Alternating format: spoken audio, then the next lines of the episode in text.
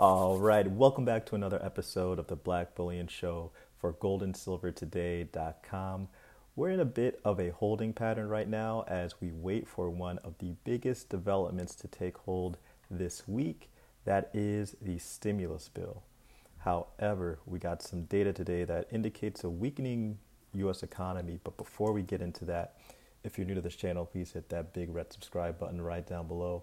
Also, please hit the like button helps to get this economic evangelism right on out there to the masses to bring more people into precious metals.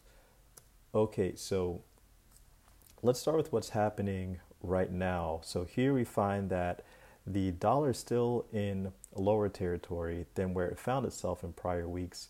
And this underscores the general, you know, risk on sentiment that we found ourselves in since Monday the 5th. And if we take a look at um, the 10 year, so we have the 10 year yield here, um, you know, it's almost pushed to 0.8%, which is the highest it's been since about June of this year. So you might be wondering, well, why is the mood so risk on? And one of the main reasons is, well, everyone's um, kind of been waiting um, on this to de- this to develop, and this is the uh, stimulus bill. Uh, Pelosi says stimulus talks are moving very slowly. So let's see what exactly um, is happening here. So Pelosi and Mnuchin spoke over the phone on Monday for an hour to discuss the justifications for various numbers in the new bill, according to Pelosi spokesperson Drew Hamill. Um, now, I wonder if that includes the $1,200 that um, has been added there, and also I, believe the $600 a week um, it has been added in there as well. Um, and just gotta get rid of this ad here; it's huge.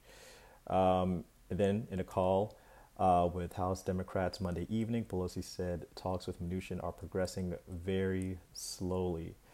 Um, so, to me, that's a little bit of a, you know, it's it's a little bit of an annoyance, you know, as far as you know being in this holding pattern for gold and silver.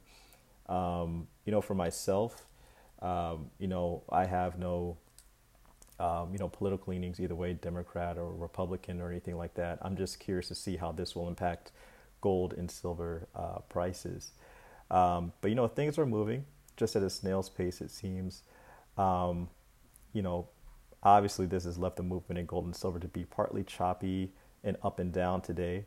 Uh, at the opening bell, you know, whatever upward momentum gold and silver had established in the pre-market was pretty much thwarted. Um, though there was some brief upward movement at the announcements of two of the following uh, economic data that we actually saw. And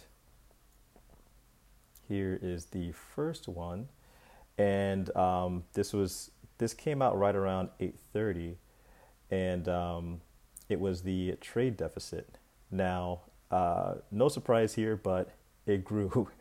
Um, the U.S. trade deficit climbs in August to 67.1 billion dollars and hits third highest level on record. So let's see what we have here. Digging into the numbers section, the U.S. trade deficit climbed almost 6% in August to $67.1 billion and hit the third highest level on record, reflecting an ongoing struggle by American exporters to recover all the ground lost in the early stages of the Ronies. Um, economists polled by MarketWatch has forecast at 66.7 billion dollar trade gap, so we did rise above that. Um, so here's what happened. Imports of foreign goods and services rose 3.2% in August to 239 billion, the US Census Bureau said Tuesday. Exports increased a smaller 2.2% to 171.9 billion. So imports have rebounded faster than exports, uh, largely reflect, reflecting a stronger recovery in the US economy compared to many of its trading partners. Imports are just 3% below the pre Ronies levels. Uh, ex- exports, on the other hand, are about 18% lower compared to the last month before the issue. Disruptions in global supply chains and weaker demand overseas have hindered the ability of U.S. exporters to recover all the sales lost um, from what happened earlier on this year. The US is also exporting fewer services tied to travel and tourism, with so few people around the world flying and visiting other countries. Typically, the US runs a large surplus in services because it's one of the most frequented travel locations in the world. Uh, the trade gap in goods with China, meanwhile, fell to 26.4 billion in August from 28.3 billion in the prior month. The deficit with China is running about 18% lower in 2020 compared to 2019, owing to the RONIs and U.S. tariffs. So here's the big picture, guys. A large trade deficit, or a larger trade deficit, subtracts from gross domestic product, the official scorecard for the U.S. economy. The increase in the third quarter is likely to shave a few points off what is expected to be a record increase in GDP as the economic recovery got underway. So we'll see how this impacts um, GDP, uh, you know, once we get those numbers. But, you know, we also got the job openings data as well today at 10 a.m.